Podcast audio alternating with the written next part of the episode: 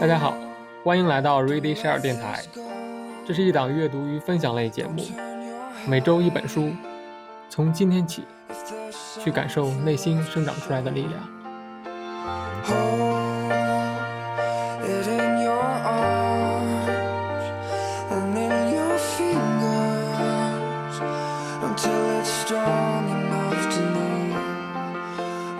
Hello，大家好。今天我们想讨论一下马克思韦伯以及他的非常著名的一本书《新教伦理与资本主义精神》。然后为什么现在讨论马克思韦伯呢？是因为上一周的六月十四日是韦伯逝世一百周年。然后在一百年前的那一天，当时全球爆发西班牙流感，同时也带走了韦伯的生命。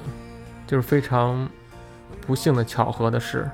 在一百年后的今天。嗯，新冠肺炎肆虐全球，威胁到世界的每一个角落，当然包括我们每一个个体。然后希望我们可以一起度过这个艰难的时刻。然后说到这本书呢，其实很多人一听到这个名字“新教伦理与资本主义精神”，可能就直接退出去了。但是在我看来，这本书其实是和我们的日常生活是有很大的联系和关系的。其实很很简单，就是从名字你也能看到，它里面主要讨论两件事，一个是基督教的新教伦理，另一个就是资本主义精神。然后呢，他讨论一下新教伦理与资本主义精神之间的关系。然后接下来我会带大家一起来梳理一下这本书。呃，其实它是一本不是特别难以理解的书。然后他最后也会对你产生一定的反思。反思你日常的经济生活。我们先大概说一下马马克思韦伯这个人。马克思韦伯他是和卡尔马克思、埃米尔图尔干并称为社会学的三大奠基人。可能这三个人也是读社会学的同学，嗯，特别了解的三个人。我们对于马克思、对于卡尔马克思是比较熟悉的，因为卡尔马克思他的思想当时是通过俄国十月革命。那就传到了中国，包括到现在，马克思的思想也是对我们这个国家影响特别大的。然后另外一个像涂尔干呢，他的学说当时是由一些留法的中国学者引入到中国的，当时也是对我们产生一些影响。那为什么韦伯他的思想传入中国比较晚呢？或者是我们对他好像不是特别的熟悉？因为有一个原因是，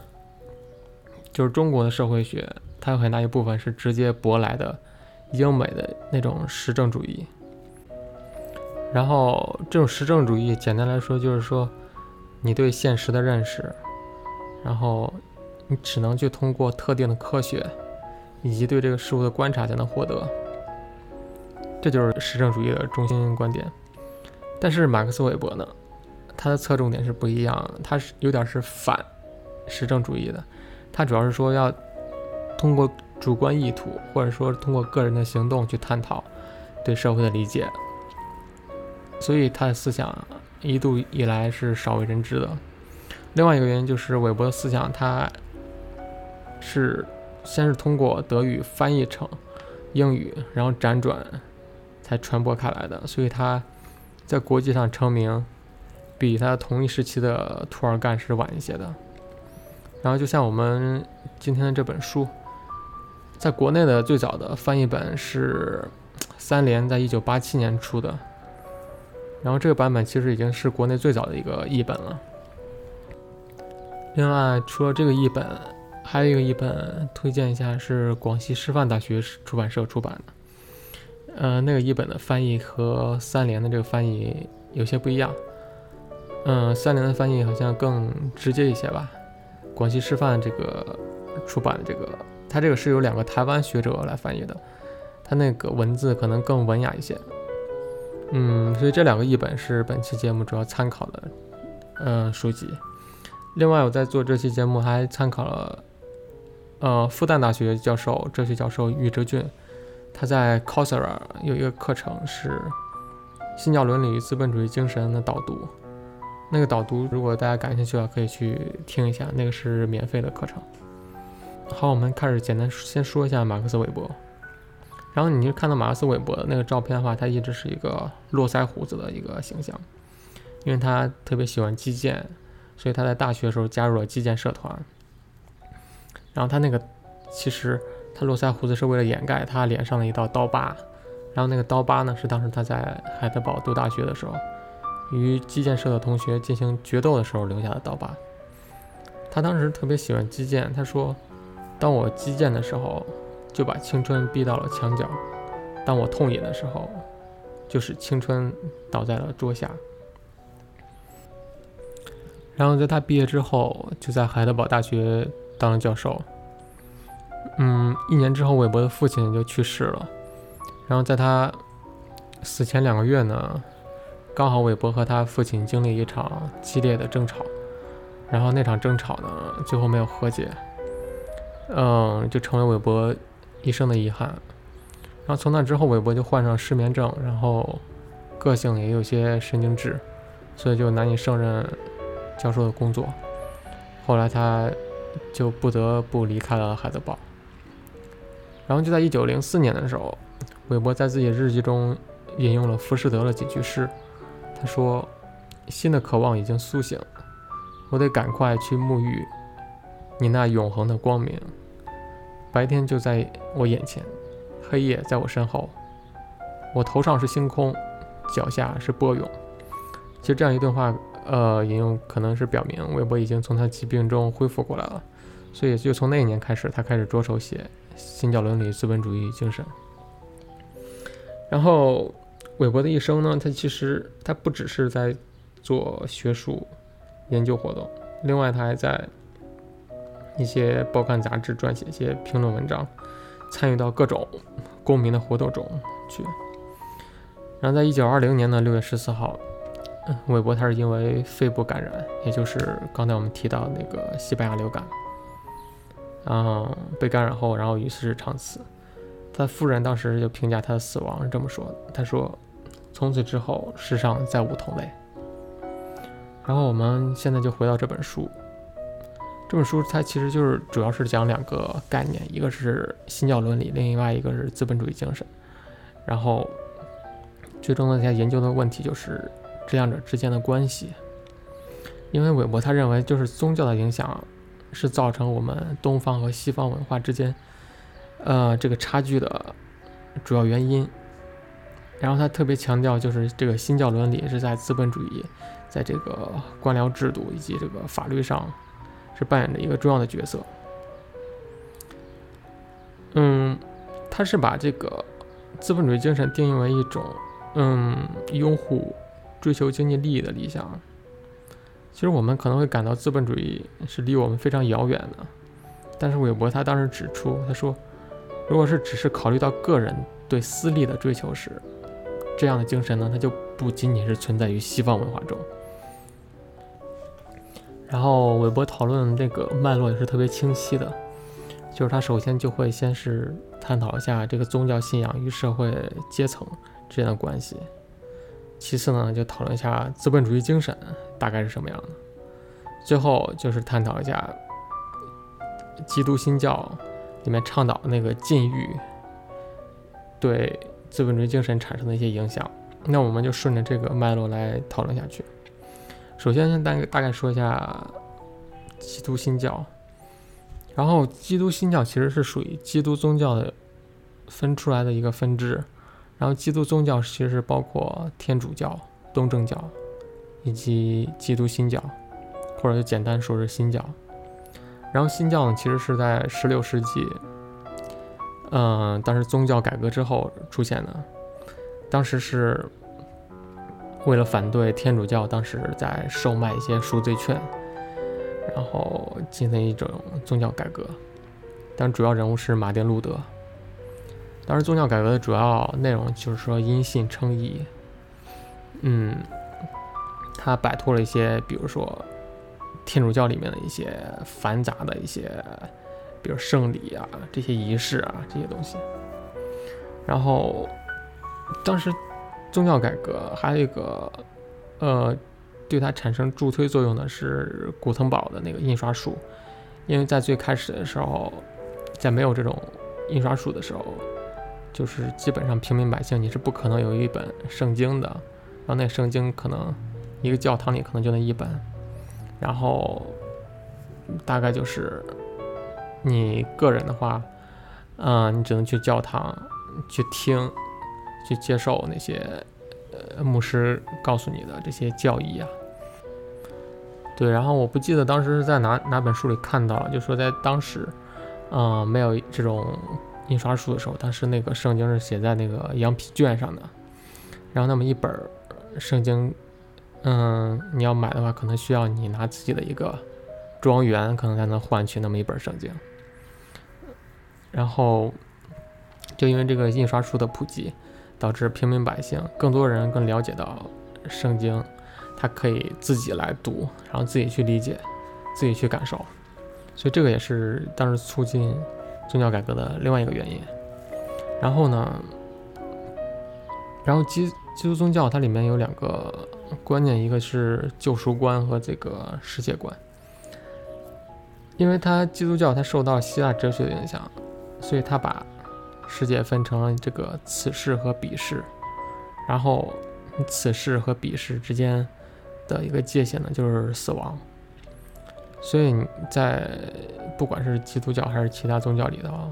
大家难以避免的一个讨论的一个可呃问题，就是关于死亡的问题。只不过是有些宗教强调的是更多的注重此世的生活，有的是嗯注重彼世。然后基督宗教呢，它主要强调是鄙视的一种生活，因为他认为此世是代表一种自然朽坏肉身的。然后同时它也是暂时的，然后鄙视呢可能代表一种超自然，它比较具有这种神圣的属性。然后，嗯，就是关于宗教这方面的认知，我不是特别的了解，我只是大概简单说一下。就是如果有说的不正确地方，还希望大家可以批评指正。那么韦伯他为什么把呃新教伦理？或者新教里面倡导的一些精神和资本主义精神联系在一起了呢？然后这个问题其实就是他写这本书的一个呃动机吧，因为他发现了在近代的企业里面，资本家与企业经营者，或者说上面那些上层劳动阶层，或者说是上面那些从事技术上、从事商业上。受过高等教育的训练者，与这些人是存在一些关系的。他发现这些人身上是带有浓重的基督教的色彩。那么当时发现这个问题，其实是通过一个数据，就是当时统计的一九呃一八九五年巴登州的一些课税的一个状况。嗯，他就发现每一千名新教徒和天主教徒所缴纳的税里面。新教徒的缴的税差不多是天主教徒的两倍，然后，但是在那个州呢，主要是以天主教徒占多大多数的一个地区，所以按照比例的话，天主教徒是占到百分之六十一的，然后新教徒是占到百分之三十七的，然后还有一个明显的区别是在受高等教育的这个这个人群中，新教徒的比例是远远高于天主教徒的。所以，也就是说，这个受教育的这个群体与这个地区的这个人口的信仰分布，是出现一种倒挂的一种状态。那么，他就发现这个问题之后，他就在试图去探究一下这个问题的产生的原因是什么。他后面说，他说这个精神特性，以及特别是在此处经由故乡和双亲家庭的宗教气氛所制约的教育方向，是决定了职业的选择。以以及以后的职业命运，所以生活态度之所以不同，主要必须从宗教信仰的恒久以内的特质当中来寻求，而不是从外在的历史和政治情况中来寻求。那么问题就来了，提到基督新教的话，主要想到的就是啊超尘出世、禁欲，然后一种对宗教的虔诚信奉，而另一面呢是资本主义。这种盈利生活的参与，呃，这个盈利主要是指的，呃，比如说赚钱这种，追逐利益这样的一种生活。那么这种一这么一种超尘出世或者禁欲的这种宗教，怎么就和资本主义盈利生活参与联系在一起了呢？所以他觉得这两者中间是不是存在着一种内在的亲和性呢？然后韦伯他就试着在资本主义精神中去寻找一下这个基督新教的一些影子，看它是怎么影响的。于是他接下来就开始探讨一下资本主义精神。那么有一点是，韦伯他并不是给这个资本主义精神，嗯，下一个定义或者做一个定式的表述。他说做这种终极的概念的表述，或者是对于这种终极的概念的掌握。并不是研究的一个开端，而是说在你研究的结尾是做这种呃终极表述的。但是对于他来说的话，他只是在探讨这个东西，比如在探讨资本主义精神。然后他说他在试图去分析这个对象，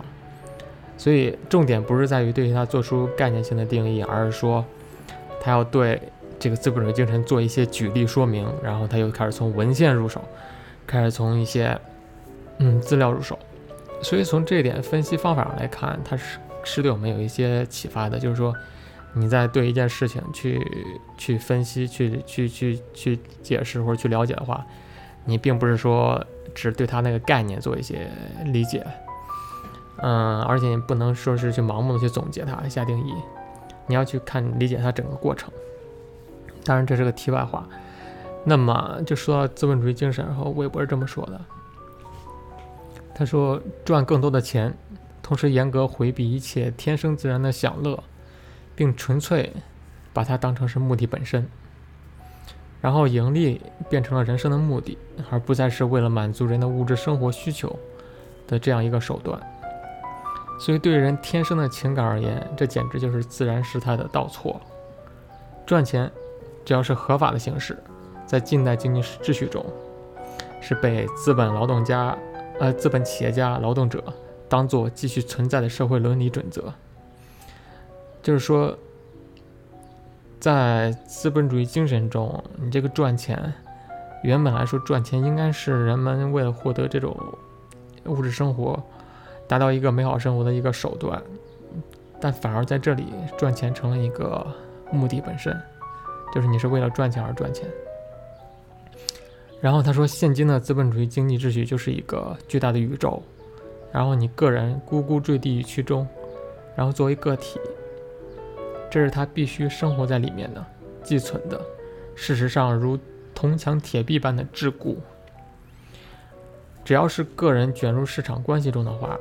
这个宇宙就会强迫个人奉行其经济行为的规范。制造业者只要是长期背行此规范。那么他注定就会被市场经济所淘汰，这就像劳动者不能、不能或者不愿意适应此规范，那么这种情况下，他注定要成为失业者，沦落到街头。所以说，他这里形容就是现在资本主义经济其实就是一个铜墙铁壁的嗯牢笼，就你每个人必须生活在这里面，你你逃脱不了。他说，现在资本主义是为事业不停劳动。成为了生活中不可或缺的一部分。人是为事业的，不是事业为人。当然，财富取得的权势和声誉，也扮演了某种角色。就是说，你取得的，你虽然只是嗯为事业赚钱，为赚钱而赚钱，然后它是你生活中的一不可或缺的一部分。但是呢，你在赚钱过程中获得的这种权势或者声誉，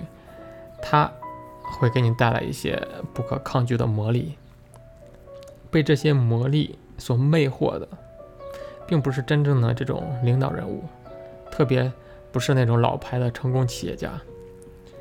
他们不但避免虚荣和不必要的消费，他这也是指那些老牌的成功企业家，是一些避免虚荣或者不必要花费的那些人。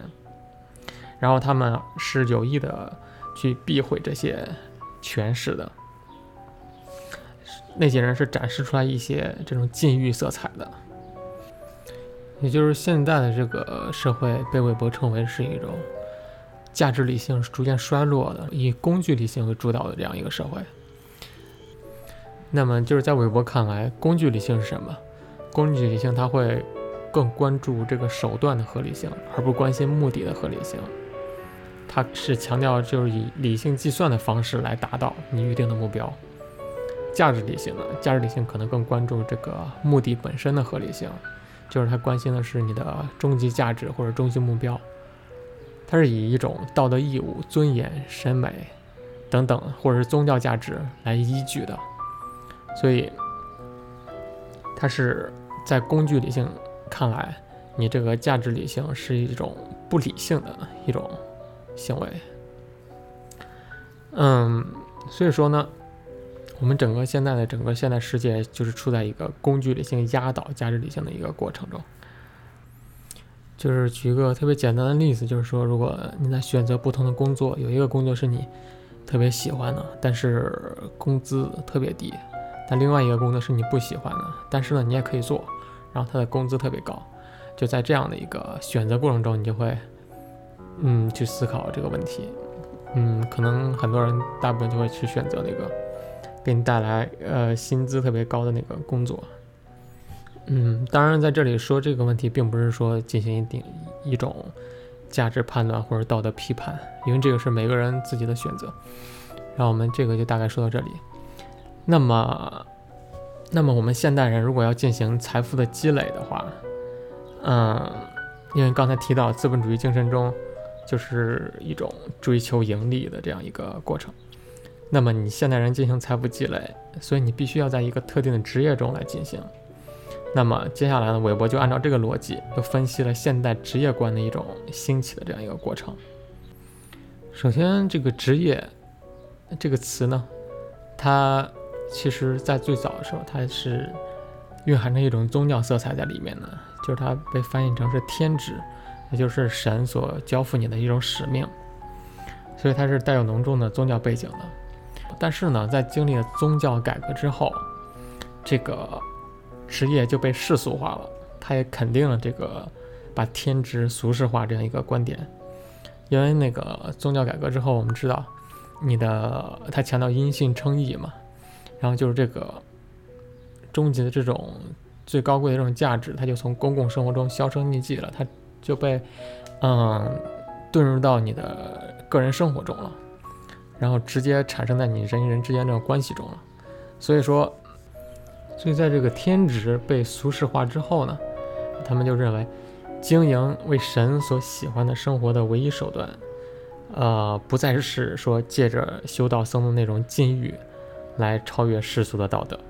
反而呢是你要切实履行你个人生活岗位上所带来的这种俗世行为，就是你要去工作，你要做好你。个人生活，管理好你个人的生活，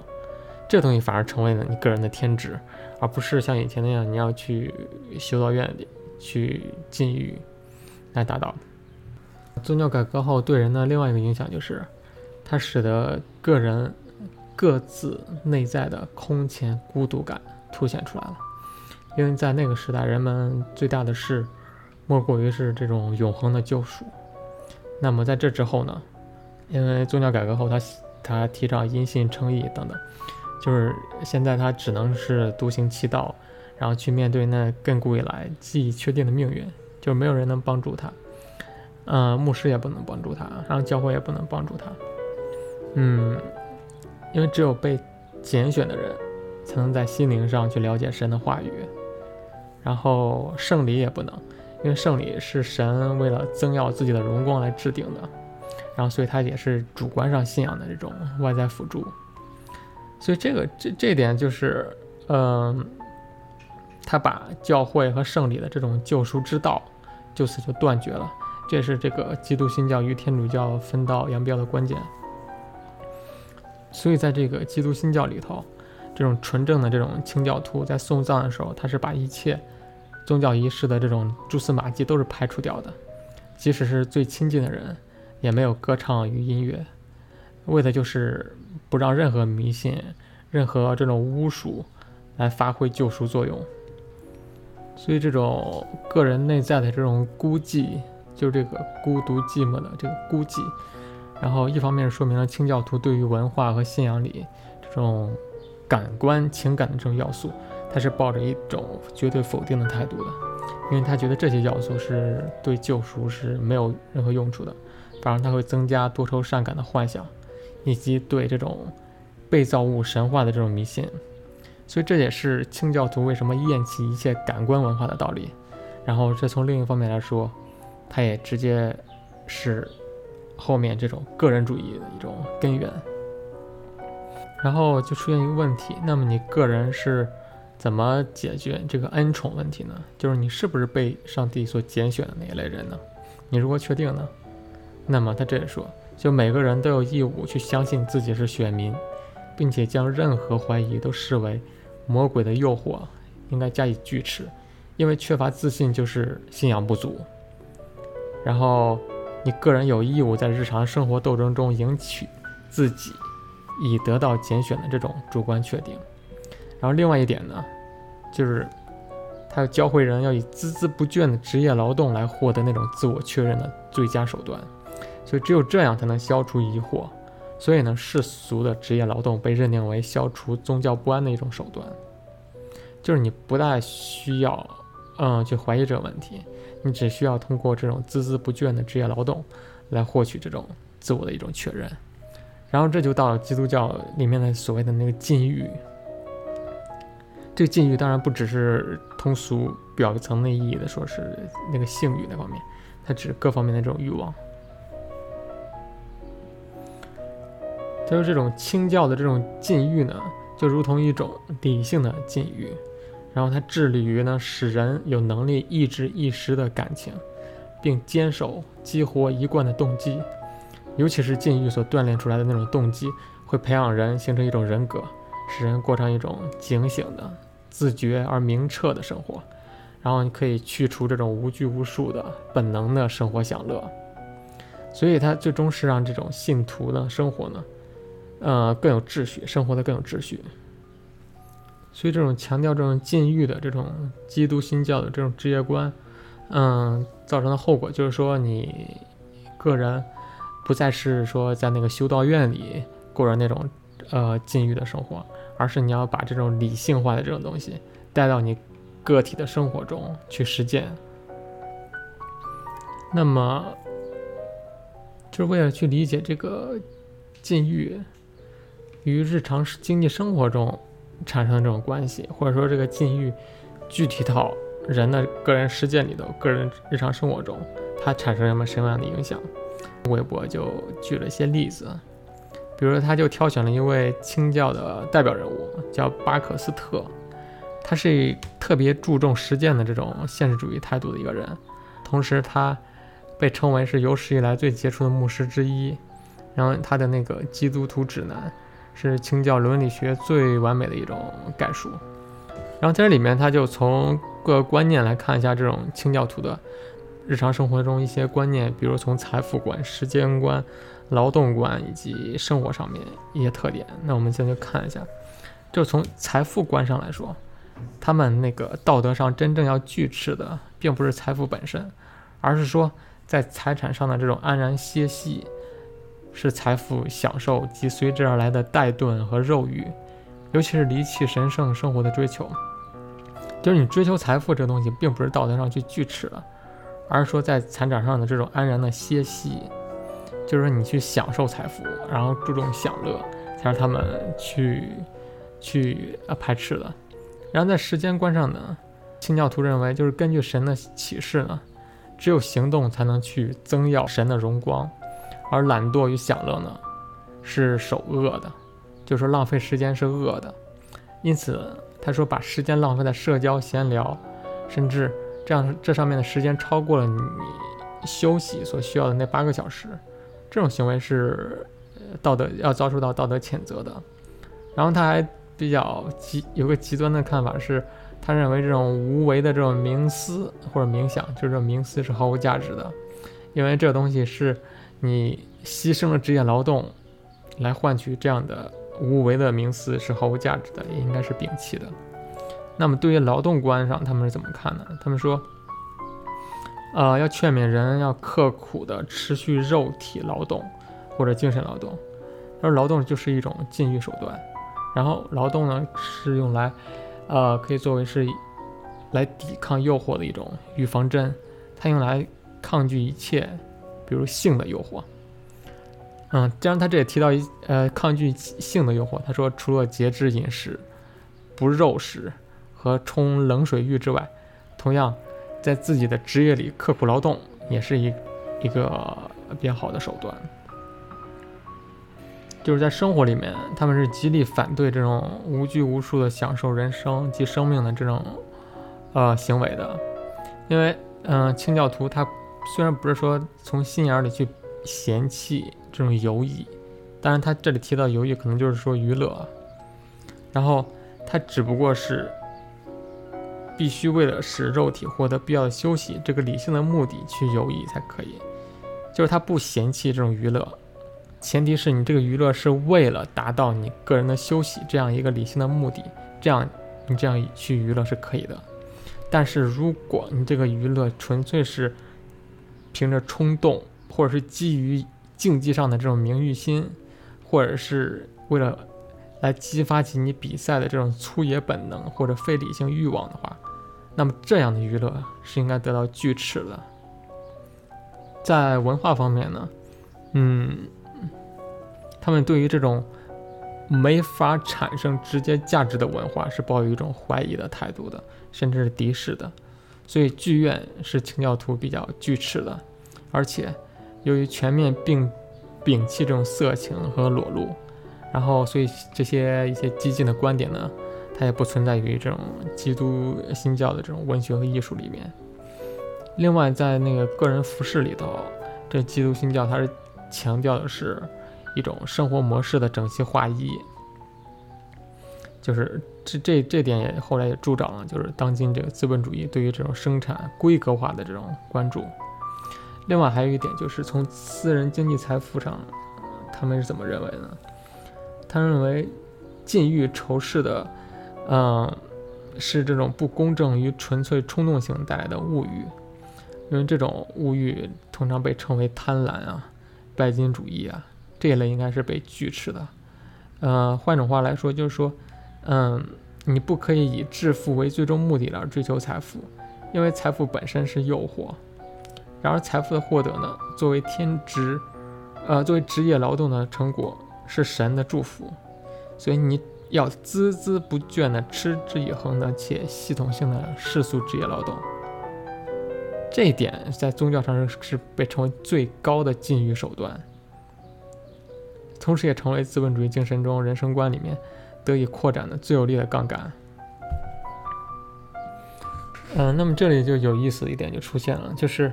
嗯，因为财富是诱惑嘛，你不能以追求财富为目的来来去工作，因为这是违反这个禁欲的。那么你如何禁欲呢？在宗教上被称为禁欲的这种一个最高的手段就是。你要孜孜不倦的、持之以恒的去系统性的做这种世俗的职业劳动，这个是一种禁欲的行为。那么这里就出现了一个问题，就是说，你通过禁欲的节制，你通过这种孜孜不倦的劳动，呃，你最终会导致这种资本的形成。然后你有了资本呢，最终他又反对这种享乐，就是说他会阻止你这种消费。那么你这些资本、这些钱干嘛呢？这钱必然会用来。去做其他的生产利用，也就是投资，所以就这样的投资又带来了财富的进一步的积累，然后这样一个循环呢，你会看到有些基督徒他是过着一种非常简朴的生活，但是他拥有一种巨大的财富。当然这有矛盾之处啊，比如卫斯理当时说，他说凡是财富增加之处，就在财富增加的地方，他的宗教素质就会等比例的减少。那么就是一方面，财富增加之后，这边宗教素质就会减少。那么他他说他不知道有什么办法可以能够使这种真正宗教复兴能够长长久久的持续下去，因为因为这存在一个就是他认为的悖论，就是你宗教呢必然会产生勤勤劳和节俭，因为他强调禁欲嘛。那么你勤劳和节俭又必然造成财富的增加。那么在他看来，这个财富的增加呢，就注定会导致宗教素质的降低，所以这就形成一个悖论。刚才我们提到，就是说，嗯，宗教中这个禁欲产生的这种效果，就最终造成财富的大量的积累。那么这样看起来好像是一个比较好的事情啊。问题来了，就是说，在布 A 斯里看来，他说，通常在纯正的宗教热潮过了巅峰之后，也就是你追求天国的这种奋斗，开始慢慢消解为冷静的职业道德，嗯，宗教的根基就会逐渐的枯萎，并且被这种功利的现实所取代。所以换句话来说，就是说，就是在民众的想象中，那个内心孤独、匆匆穿过虚荣都市、奋力赶往天国的朝圣者，反而被《鲁滨逊漂流记》里的那个坚韧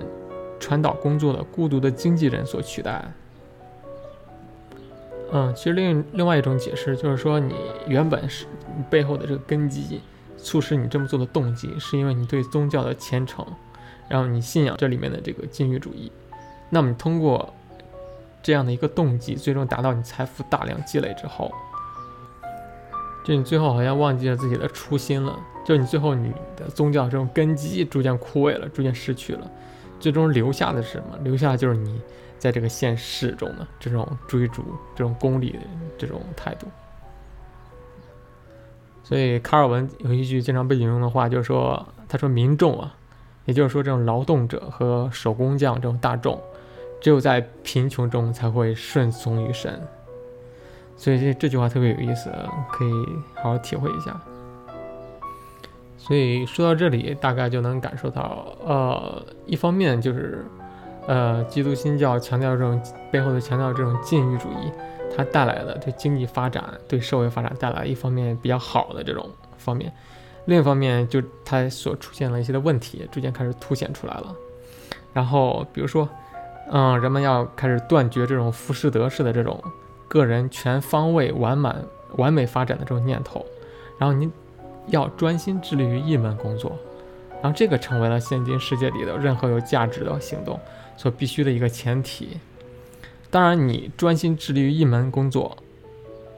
然后你放弃了其他这种。嗯，全面的发展，它是代表的是一种诀别与放弃，它是从此以后你就是要与这种追求完整的人这样的一个时代造成一种分离，就是你与这种时代分离了，就像是你古雅典文化的那种全盛时期一去不复返了。然后韦伯这里有句话说的特别好，他说：“禁欲已经从僧院步入到了职业生活。”并且开始支配世俗道德，从而助长近代经济秩序这个巨大的宇宙的诞生。而这个宇宙的秩序，如今以压倒性的强制力决定着出生在此的每一个人的生活方式，并且恐怕直到最后一车化石原料被燃尽为止，都还是如此。就是你在这个社会里头，你是一直被支配的，你要一直孜孜不倦的去。劳动，然后，啊，依依靠这个巴克斯特的见解呢，就是对于外在事物的顾虑，应该看起来应该是一件就是圣徒肩上的这种比较薄薄的这种斗篷，是可以随时去卸载下来的。但是呢，这种命运却使得这个斗篷变成了一个钢铁般的牢笼，它让你无法逃脱。这个禁欲的精神。他已经从这个牢笼里逃脱出去了，嗯，就是大获全胜的资本主义呢，它依靠这种机器的基础，呃，就已经不再需要像禁欲这样的精神支柱了。所以韦伯就是说，他说，所以其后的这个继承者，也就是说，他这里是指启蒙运动，他似乎永远的褪尽了他玫瑰般的红颜，而天职责任的观念。在我们的生活中，像死去的宗教信仰一样，只是幽灵般的徘徊着。韦伯最后他是这么说：“他说，没有人知道谁住在这个牢笼里头。他说，在这个惊人的发展的终点，是否会有全新的新知出现？旧有的思维与理想是否会强劲的复活？或者，要是两者皆非？”那么，是否会以一种病态的自尊自大来粉饰的机械化的石化现象？如果果真如此的话，这个文化发展的最后阶段就是：专家没有灵魂，纵欲者没有心肝，这个废物幻想着自己已经达到了前所未有的文明程度。所以这么来看，就是现代世界的一个两面性，就是说，你一方面呢，你这个禁欲带来的这种工具理性的扩张，它最终造成一种这种非个人化的这种社会，它发展特别快，它可以带来很大的经济效益，它是讲究效率的。但是你另一方面呢，就是我们会感到我们越来越被一个严密的，然后像机器一样的这种等级结构。呃，约束在里面了，就是我们越来没有办法去逃脱这样一种隐形的控制，因为它就像一个铁笼一样，在把我们罩在里面。然后本来我们每个个体是充满这种自主的愿望的，这种充满自由的愿望。你本来是要一个成为一个一个完备的人，你要向着各个不同的方向去发展的，反而你被局限在你只能去呃做那么一种特定的工作，然后。你只能去朝某一个方向去发展，然后你就感觉像是被压制了，这样一种状态就是呃，韦伯后面提到一种现代性铁笼，就在这种铁笼里头，它对于你现代人来说既是一种保护，同时呢又是一种压制。当然，这也是我们生活在现代社会的每一个个体都面临的一个问题，只不过是有些人会更加觉醒到或者觉知到这个问题，有些人可能。觉得这个东西好像是我改变不了的，我无法抵抗的，然后就顺其自然吧。嗯，所以说在现代社会这一个理智化的、理性化的，或者是一个除魅的这样一个时代，它已经没有任何就是宗教先知立足的余地了啊！当然，这是韦伯的一个观点，就是说，在这样一个社会中，你如何去行动，如何去实践，如何去生活呢？就意味着你一个人要去忠实于自己。然后按照自己的既定的这种价值立场去决定自己的行动，要自己去决定自己的这种行动取向，然后你要抱着对后果负责的态度去果敢的行动，然后来履行自己这种责任，来应承日常生活的当下需求。在之前有一期我们分享那个《何为良好生活》那本书的时候也提到过。就是何为良好生活？什么样的生活是一种良好生活？就你单纯讨论这样这样一个概念是没有意义的。你要具体到每一个个体的生活。你要问何为良好生活的话，你要问你是要过一个怎么样的生活？然后这样的生活呢是没有一个固定答案的，没有人会告诉你什么样的生活是一个好的生活。他要啊充分的展示在你的个体的实践中，你要去实践。那么就现在就回顾到整本书里头，我们。首先是探讨了，呃，韦伯这个人的一生，然后又讲到他观察到了这个新教，呃，伦理与资本主义之间存在一种内在的亲和性这样一个关系，然后他就分别去研究一下基督新教这个背后的这个禁欲主义，同时呢，研究一下这个资本主义精神代表的一些行为，然后同时又把他们两者之间。存在这种关系进行了一种阐述，当然我不认为我已经非常清晰地阐述了这本书，因为你用一个短短呃几十分钟的一个音频是不可能把一个人的这样的一个思想阐述特别清楚的。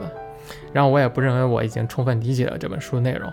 我只能说里面的有些观点是对我造成一些启发和反思。那我也希望这本书能够对大家带来一些帮助吧，希望每个人都能去阅读一下这本书。